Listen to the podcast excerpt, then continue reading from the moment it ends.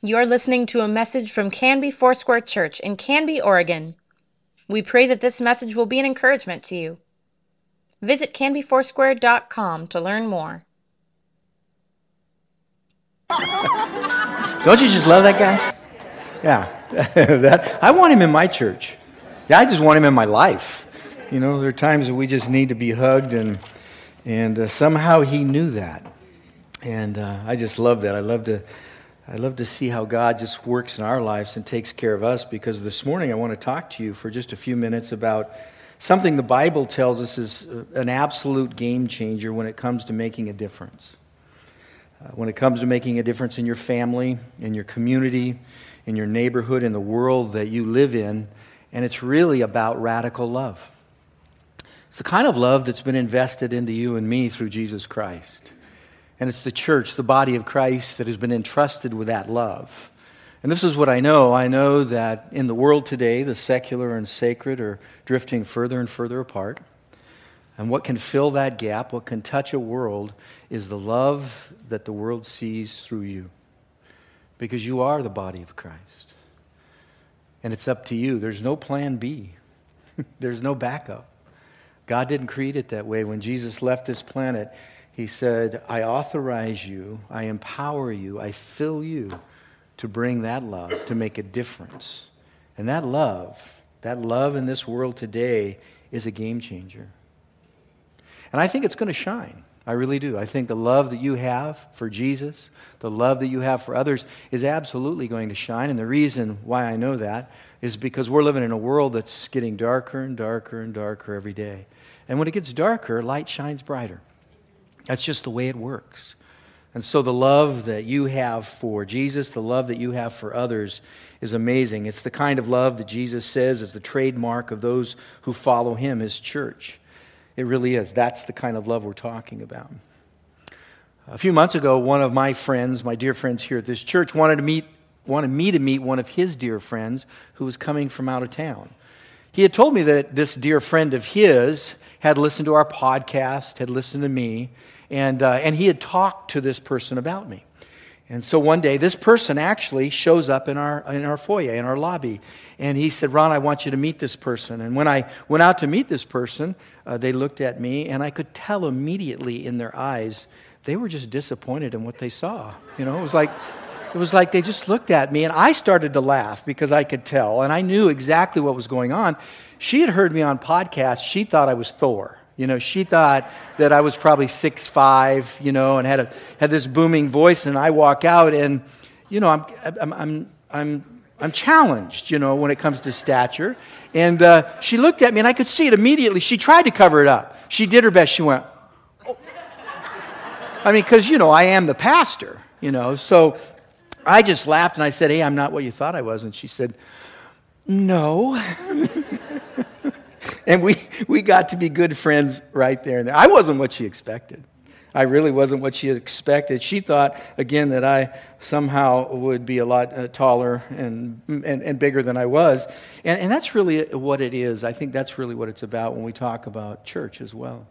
Sometimes church isn't altogether what you expect. I think a lot of people have different ideas of what the church should be or what they think it should be or what they want it to be. They might think that the church is judgmental or unfriendly or out of touch with the times. They may not even um, they may not have been to church, but where they're being informed is by the people around them, by news media, and sometimes that's not altogether a positive report. But that's how they're formed. That's how they're shaped when it comes to what they think about the church. They've attached this negative stereotype because they've heard it from others. And for those who may have attended church a long time ago, or maybe, you know, attended church when you were a child, you may carry around feelings of hurt about the church. There might be hardships there. You know, we're living in a day where there are many who no longer see the value of coming together, coming together to worship, coming together and spending time with each other. Uh, that seems to be kind of drifting by the wayside. What I typically hear is that they say yes to Jesus and no to the church. Maybe you've heard that as well. I mean, if you're a believer in Christ and you stand up for Jesus, you've probably heard things like this. And some of the issues are real. I think some of the issues are heartfelt. Someone hurt me or they disappointed me at church. Church is pretty boring. That's one thing you might hear. Um, I remember growing up that way, going to Sunday school and sitting in Sunday school and looking at flannel boards. They were even outdated when I was going to church, so that's a long time ago. Uh, church is out of touch, or maybe the preacher was angry. Maybe the preacher yelled at you a lot. That's never comfortable when someone yells at you. Maybe for some, it was the ritual and the traditions that, that wore you out. I mean, stand up, sit down, say this, say that. Uh, church just didn't make sense to you. And you tried to make sense of church, but it really didn't make sense. Or maybe it was the lack of thoughtfulness or study. Maybe it was the lack of preparation. It sounded like messages were just being thrown together or it was a regular churchgoer who spoke something to shame you. It was harsh and insensitive. Maybe you've experienced things like that. And by the way, everything that I've mentioned to you, I've experienced personally as well. It's not always fun to just try to work out life with others, but we're required to. That's the whole thing. And you know, I, like you, have wanted to throw in the towel at times and just say, wow, this is just tough. This is just really hard. And each time I do, I'm reminded of the love that Jesus has for me and the love he has for God's people, the love he has for the world.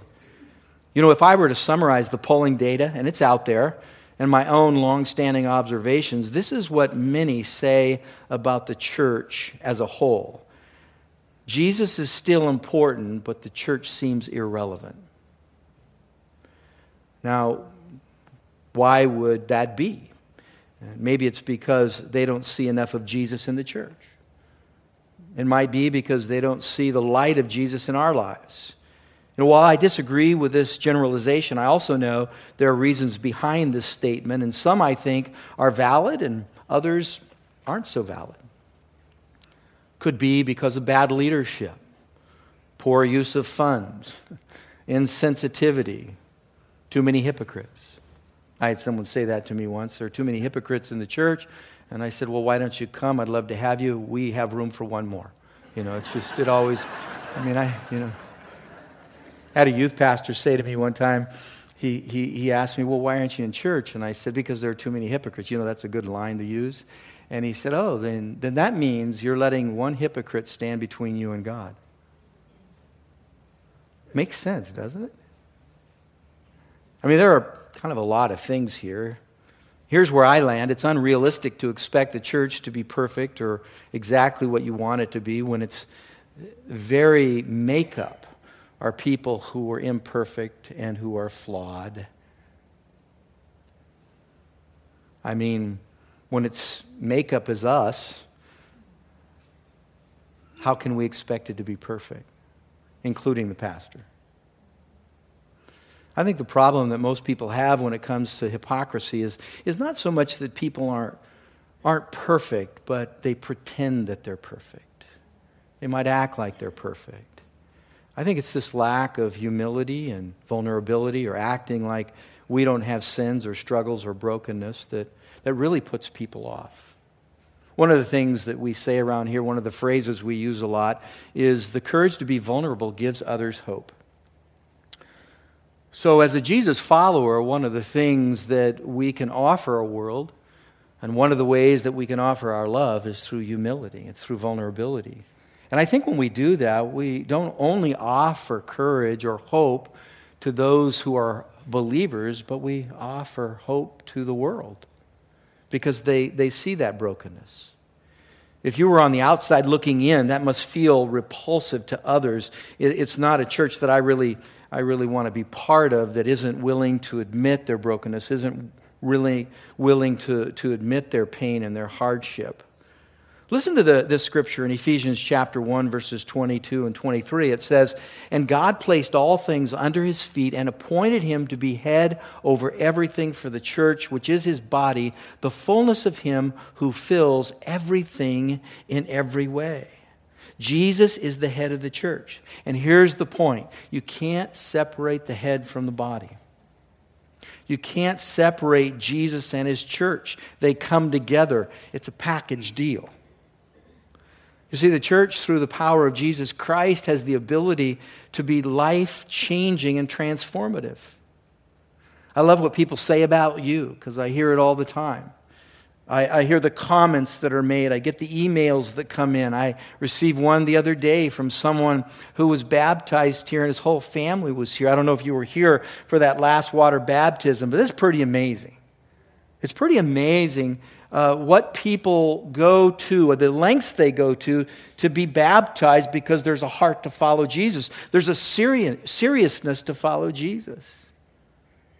With one young man who who actually had lost his leg as a child in an accident, and he, he wanted to be baptized. And so he came up here and took his prosthetic off and got baptized. And you think life is hard for you.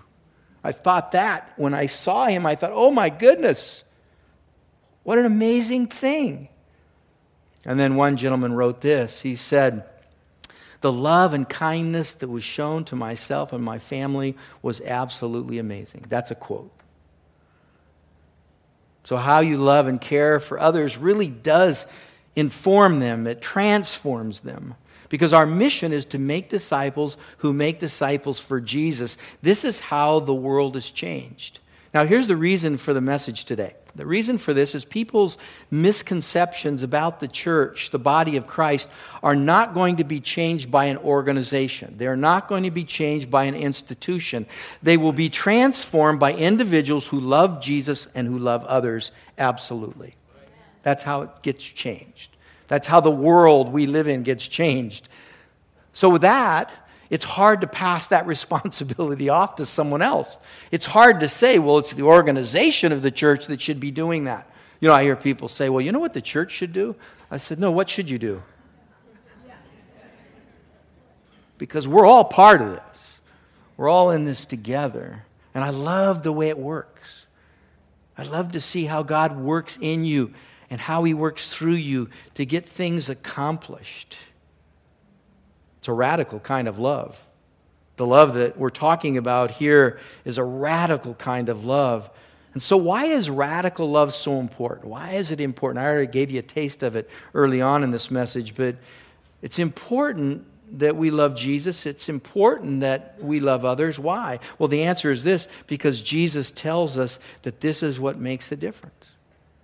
He said, if you really want to make a difference in the world, it's not all going to be to, by your you know, by your works. It's not going to be by the songs you sing all together. That's all fun. That's all nice. That's all wonderful. What he's saying is you're going to change the world you live in by radical love. In John chapter 13, verses 34 and 35, he says, A new command I give to you. He says this love one another. As I have loved you, so you must love one another. By this, everyone will know that you are my disciples if you love one another. Here's the command that we're to live by. It's one that Jesus upholds, and it's the one that he's modeled. So he isn't telling us just to do something that he hasn't done for us because he's modeled it in, the, in order to, to fully appreciate what Jesus says here in John 13, I think you need to understand the circumstances that were behind all of this. You see, Jesus speaks these words when most of us would probably be upset, we'd probably be angry, because Jesus tells his disciples to love when in a few hours he is going to be betrayed. It's only a few hours after he says this that his own disciples betray him some flat out, and some not so flat out. I mean, they just ran away, they disappeared. This is when Jesus says all of this. It's said that a, that a lot can be known about someone's true self uh, with what they say and do under extreme pressure. Well, they, they were under extreme pressure. You know, Jesus commands us to love, and this is radical. This is what separates really uh, the men from the boys, the women from the girls. Jesus says it's, it's not hate, it's not vengeance, it's not your intellect, it's not your theology, it's not all these things that make a difference, it's not your power or influence. What marks a disciple of Jesus Christ is love, and it's a radical love.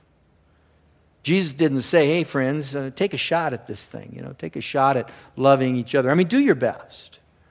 Try what you might. Just, just take a, a shot and see what happens. Now, he doesn't say that. He says, I command you to love one another.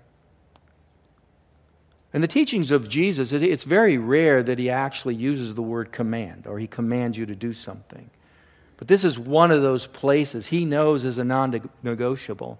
This is one of those places that he says, listen, if you really want to be my followers and if you really want to make a difference in the world, then what you need to do is love each other and love the world around you. This is not a suggestion or just a kind gesture. Love is a weapon against the evil forces of this dark world. That's what he's saying. Maybe you think of love as being soft or patronizing. Love is none of those things. Love is the most powerful weapon that we have in this dark age. And the reason it's a command is you will not survive or make a lasting difference if you do not radically love. What Jesus is saying here is if you're my followers and you really want to make a difference and you want to have a legacy and you want people to know you and remember you, then love radically. The people that I remember who've since passed on, who made an impression in my life, are those that love me, and they love me radically. In fact, Jesus could have used three other words for love to make his case, but he doesn't. He, he uses the most extreme word, the most radical word. The other three words that he could have used here is a word for romantic love. It's eros. He could have used that. It, it really means this I love you if. I love you if, and then you can fill in the blank. Very conditional. There's another word. These two words actually come together. It's the word storge. Storge is a familial love. It's a family love. It's the kind of love you, uh, you may or may not have for a brother or sister, but it's meant to, to be a love for family. Storge. And then one that's close to that is the word phileo. That's the, that's the brotherly love a strong friendship. So you have a, a family love that could have been used. You have a, a, a word for love that means a, a friendship. But that means this that means I love you because. I love you because you're my mother. I love you because you're my father. I love you because you're my husband. I love you because you're my wife. Jesus didn't choose those words. The word that Jesus chose to use here, and some of you are familiar with this, is the word agape. I love you in spite of. You know, I love you in spite of your flaws. I love you in spite of your brokenness. I, I love you in spite of the pain you may cause. I love you. This kind of love is really unconditional. And now you, you have a little Greek lesson there. We just gave, I, I took uh, one year of Greek. I think I got a C plus or a B minus. So I think I did okay with this, you know, just telling you a little bit of Greek. But it's, it's a good one. Now, I want to give you a little Greek lesson. I gave you a little Greek lesson. Let me give you a final exam. And it's one question on the test. Which word for love did Jesus use here? It's the word agape. In fact, if you were going to read it with that word plugged in there in John 13, 34, and 35, rephrased, it would sound like this A new command I give you agape one another, as I have agape you. So you must agape one another. And by this, all men will know that you are my disciples if you have unconditional agape for one another. Do you see the power of that? And it takes on really a whole different kind of, a whole level, whole different kind of meaning when we throw in agape. So, why didn't Jesus use the other words for love? The reason he didn't is because he showed us agape love. How else can you explain him becoming flesh and living without sin and dying for our sins and raising from the dead? I mean, how else do you explain the gift of his presence in the Holy Spirit here today? How else do you explain that he loves me in spite of my flaws? It must be radical. It must be agape. That's the only way that I could get here today. It's the only way that you could be here today. is because of this amazing, radical, unconditional love. And through his followers, agape love is given to the rejected, it's given to the broken, to the poor, to the downcast, to the sick. It is a radical kind of love. Remember, God did not create love. The Bible tells us that God is love, and we are the most like our Creator when we love. You know, this kind of love sometimes goes against our nature, doesn't it? It's kind of counterintuitive. See, this kind of love just kind of, uh, it's, it, it does create a vulnerability in you. And I, I'm one who doesn't like to be vulnerable. I'm one that self protects. That's, that's my natural instinct, is to self protect. This love says you don't live that way. This love is counterintuitive to me. It says I live open and what comes, comes. God's love is total unconditional love.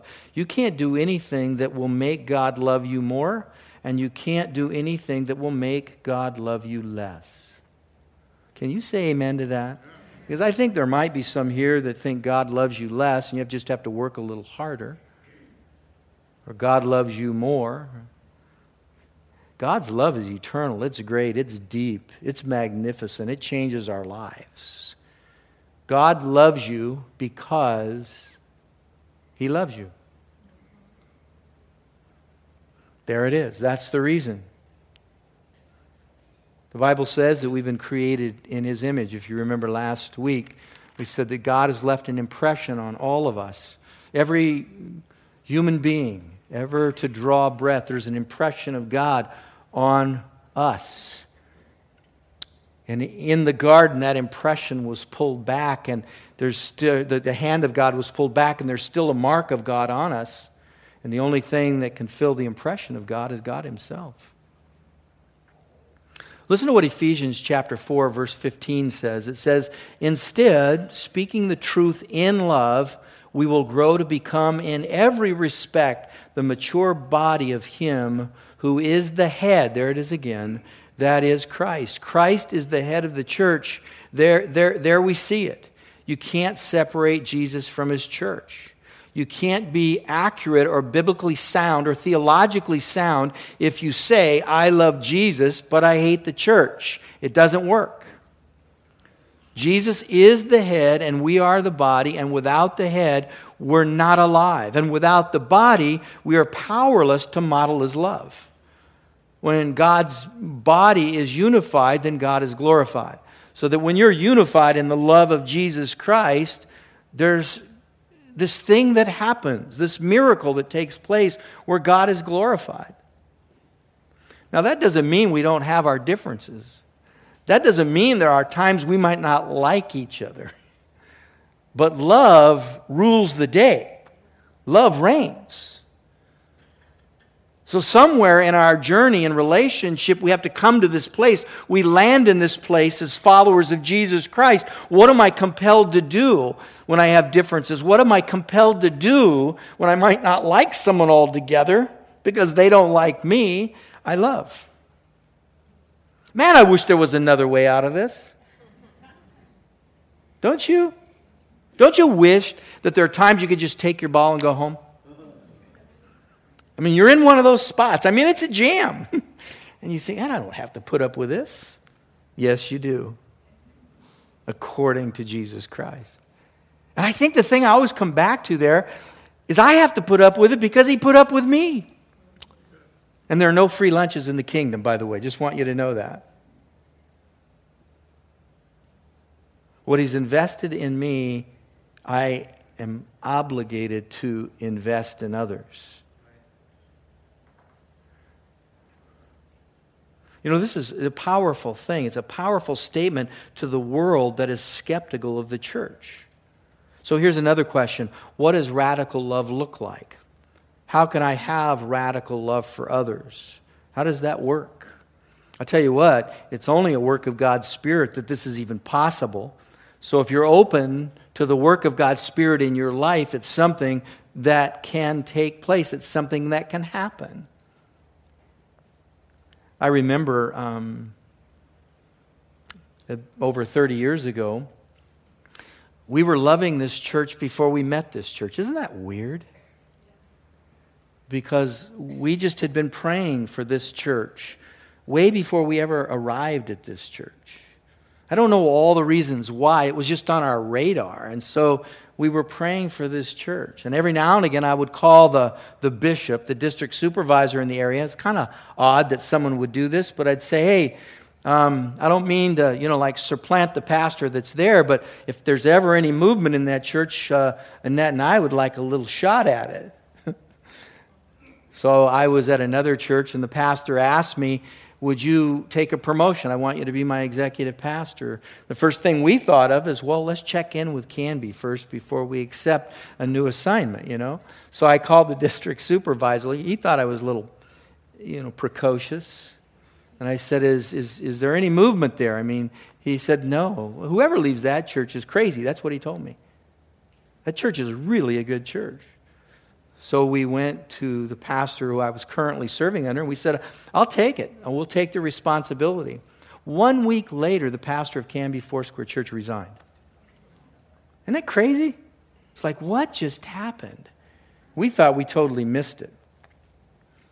And so we just started fasting and praying. We started fasting and praying for this church, even though we knew we might not be the pastor of this church, but we were just fasting and praying for the good people here. And again, we had not met one soul here.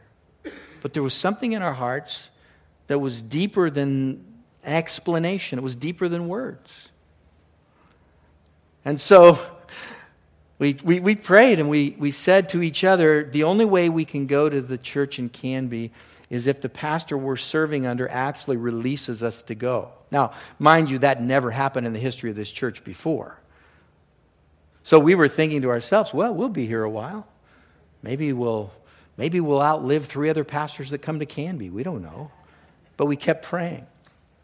And one day, uh, my pastor called me into his office and he just looked at me and he said, You know, there's a chance that you can pastor the Canby Foursquare Church.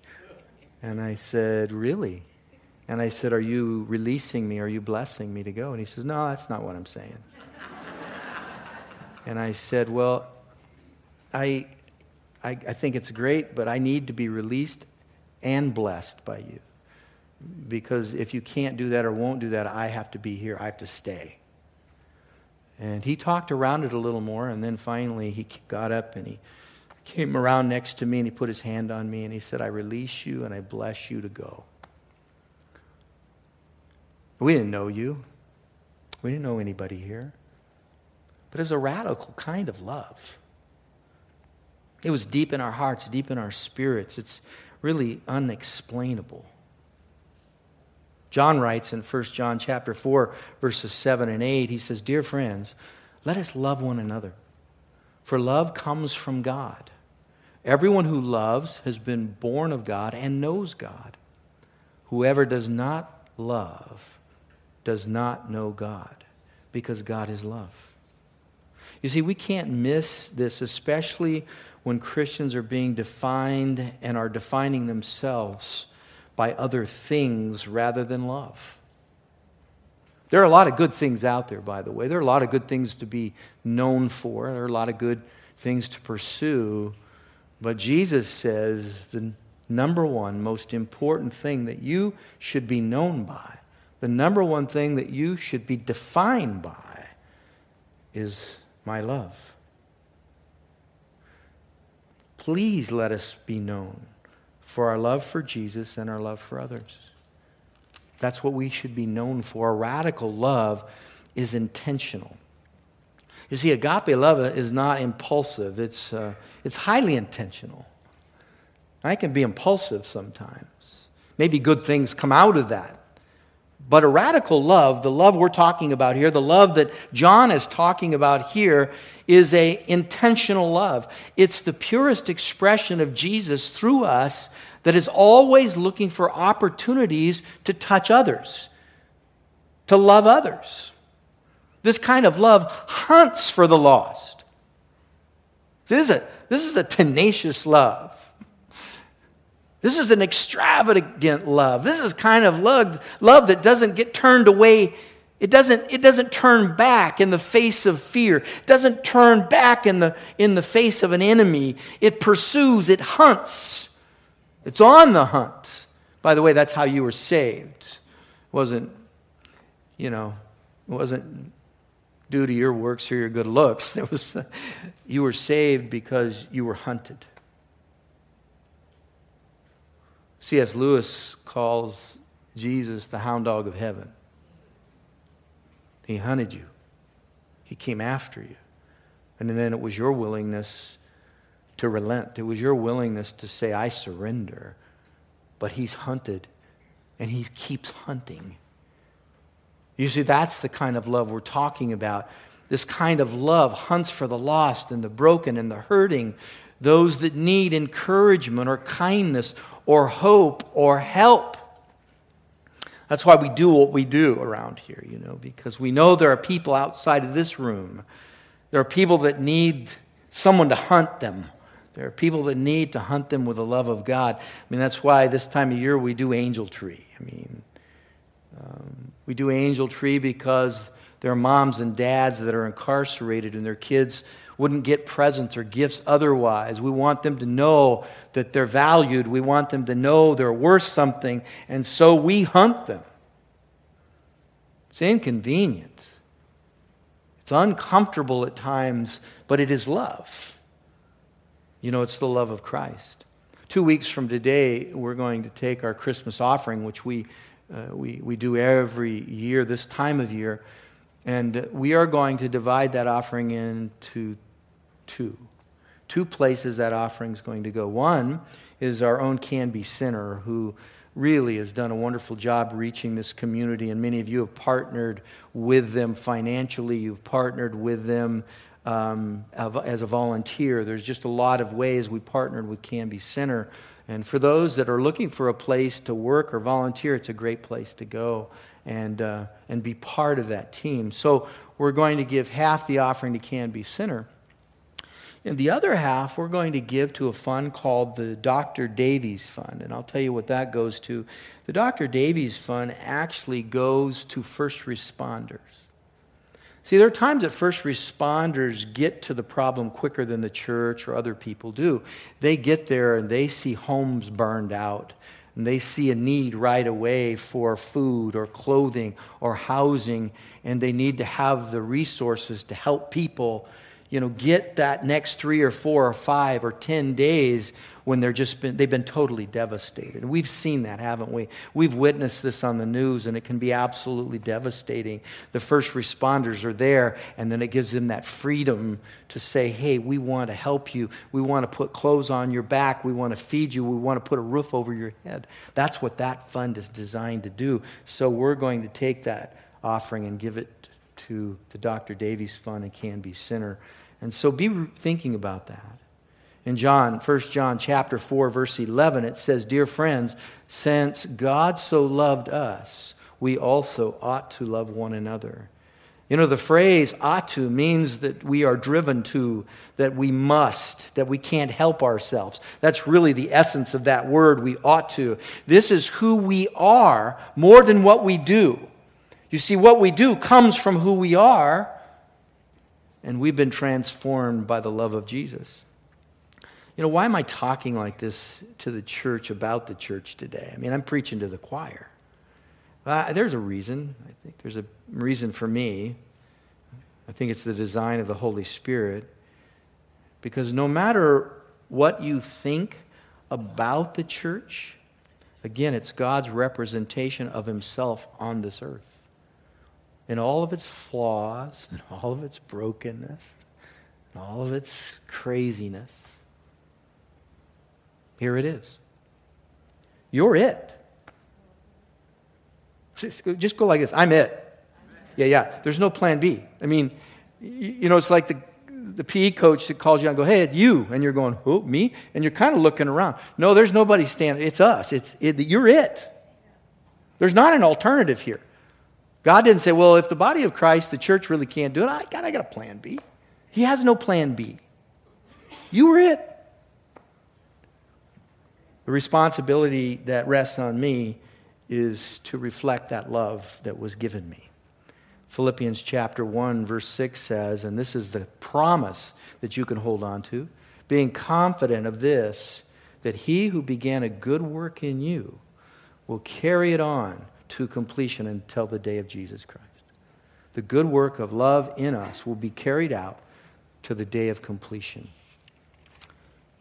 Now, here's a practical way to remind yourself about how God has used people in the church to love us. I want you to look at the bottom. If you have an outline, a, a, sermon outline, you'll see at the bottom of your outline where it says, I am thankful for these people who have loved me in spite of my flaws. You see that?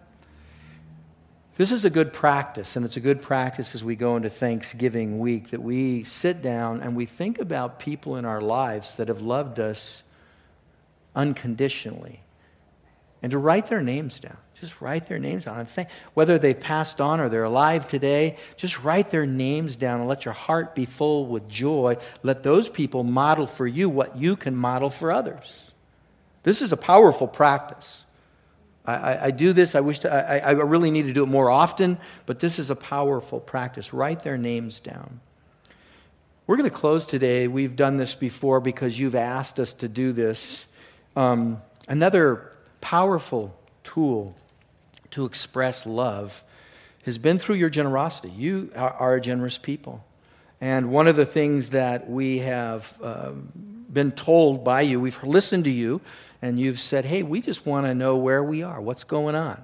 I mean, what's happening financially? What's, what's taking place there? I don't know if many of you have met Chris White. Chris, come on up here. Chris is the business administrator, here, so let Chris know you, you love him. I agape you, Ron. I agape you, man. Uh, Chris, I, I, just asked Chris if he could just give us a, a, a brief summary. And we're going to, we do this about three times a year. Uh, it's only to let you know because you've asked. You said, Where are we here? Let us know so we can help, we can pray. And so this is what this is really all about. And this yes. is, it fits into, you know, generosity and love yes. and what God's doing. So go ahead. And also just. Um, nothing like coming up at the end of a sermon on love. Yeah. And I'll demonstrate my love by not making this a long, drawn out report to everybody. uh, like Pastor Ron said, my name's Chris White. And uh, we are, what we're doing here today is not talking about so much. Uh, you know, where we are right in this split second, because we're just a couple months into the fiscal year, but looking where we came and kind of drawing the bow on fiscal year 2018, which ended in August. It, uh, when we have a stewardship report, what do we mean? The Bible speaks of stewardship as mm-hmm. one who invests for the benefit of another person. Mm-hmm. And, uh, and that's what Jesus calls us to do, is to invest not only our time and our talents, but also our treasure, our finances, to invest on His behalf. And one of the ways we can invest in that is to give to our local church and continue and sustain the mission here. And so that's what stewardship's about and what I'm going to talk about a little bit today where the money comes in and where the money goes. So, mm-hmm. can we have the next slide up there, real quick? Uh, this is our uh, church budget, Canby Foursquare Church's budget. And in terms of our general offerings that we, we brought in last year, we brought in $1.66 million uh, for the year, and we spent 1.64 on the way out. Uh, we never try to ever operate at a deficit. We try to live always within our means. And also, part of that money that we uh, take in, we also save about four cents of every dollar for a rainy day fund and also for taking care of our facilities here when there's a breakdown of a heater or something like that. So uh, we, we uh, try to systematically save, and uh, that helps us to not ever operate at a deficit. Next slide, please. Uh, this is where the, the money goes. Uh, every, every month, we, we make a tithe uh, off of our, because we're part of a denomination, and so we want to further the Foursquare movement. And so, 10% uh, of our uh, income we send off to the four Foursquare denomination, and that is for the expansion and sustaining of the church. Then the next two columns, we have our property and facility, and that represents about 18% of our budget. That is our land payment, and also, uh, you know, keeps the lights on, the gas, so you can have pancake breakfast. You know, it's nice to be able to turn on the grill, griddle and have that come on. Uh, so that's just basically our, our overhead and utilities.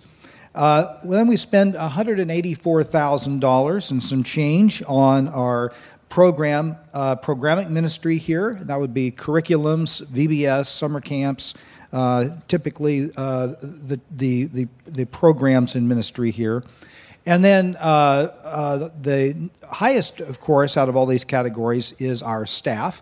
And Canby Foursquare has a, a, very strong staff, and that would always be the most important investment here because the staff is who uh, conducts a lot of the ministry here. And so mm-hmm. uh, 60% goes typically for that. And that's pretty typical for almost all churches.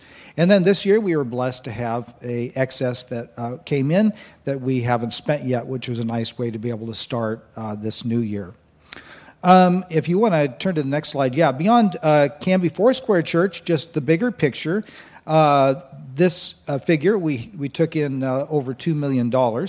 Uh, that also is the bigger picture for our wider ministry beyond the church, our internship program, that's Canby Bible College, that's missionary giving, what we have put out for benevolence, and Canby Cares, and special projects. So uh, there, is a, there is a bigger picture, and your generosity goes beyond just uh, sustaining the church, but the many other ministries mm-hmm. we have here uh, at Canby Foursquare. Next slide, please. Uh, in addition to giving, part of the uh, expenses that we have are funded by our uh, tuition payments and fees for retreats and mission trips and all that. But after our expenses remained, uh, we still ended up uh, the year with about $19,000. So, mm. our goal, though, is of course to invest in the kingdom. And I think that we have done a very good job in doing that. Mm. So it isn't about having money left over, it's about investing it on behalf of the Lord Jesus and seeking a profit for mm. the kingdom. And so, next slide, please. I just want to thank everybody for your generosity. Uh, we have a very high level of participation in this congregation mm-hmm. as far as those who are regular givers here, and I'm so thankful uh, for all of you, and I know we are here. And we're thankful for those of you who trust and sustain the ministry. So, beyond that, I would just also uh, make a mention that uh, how, is, how is the finances uh, overseen. How does that happen? Well, beyond the integrity of the staff, we also have a wonderful church council here, mm-hmm. and I'm so thankful for them. That's been probably one of the highlights of being able to work here is to work with our church council.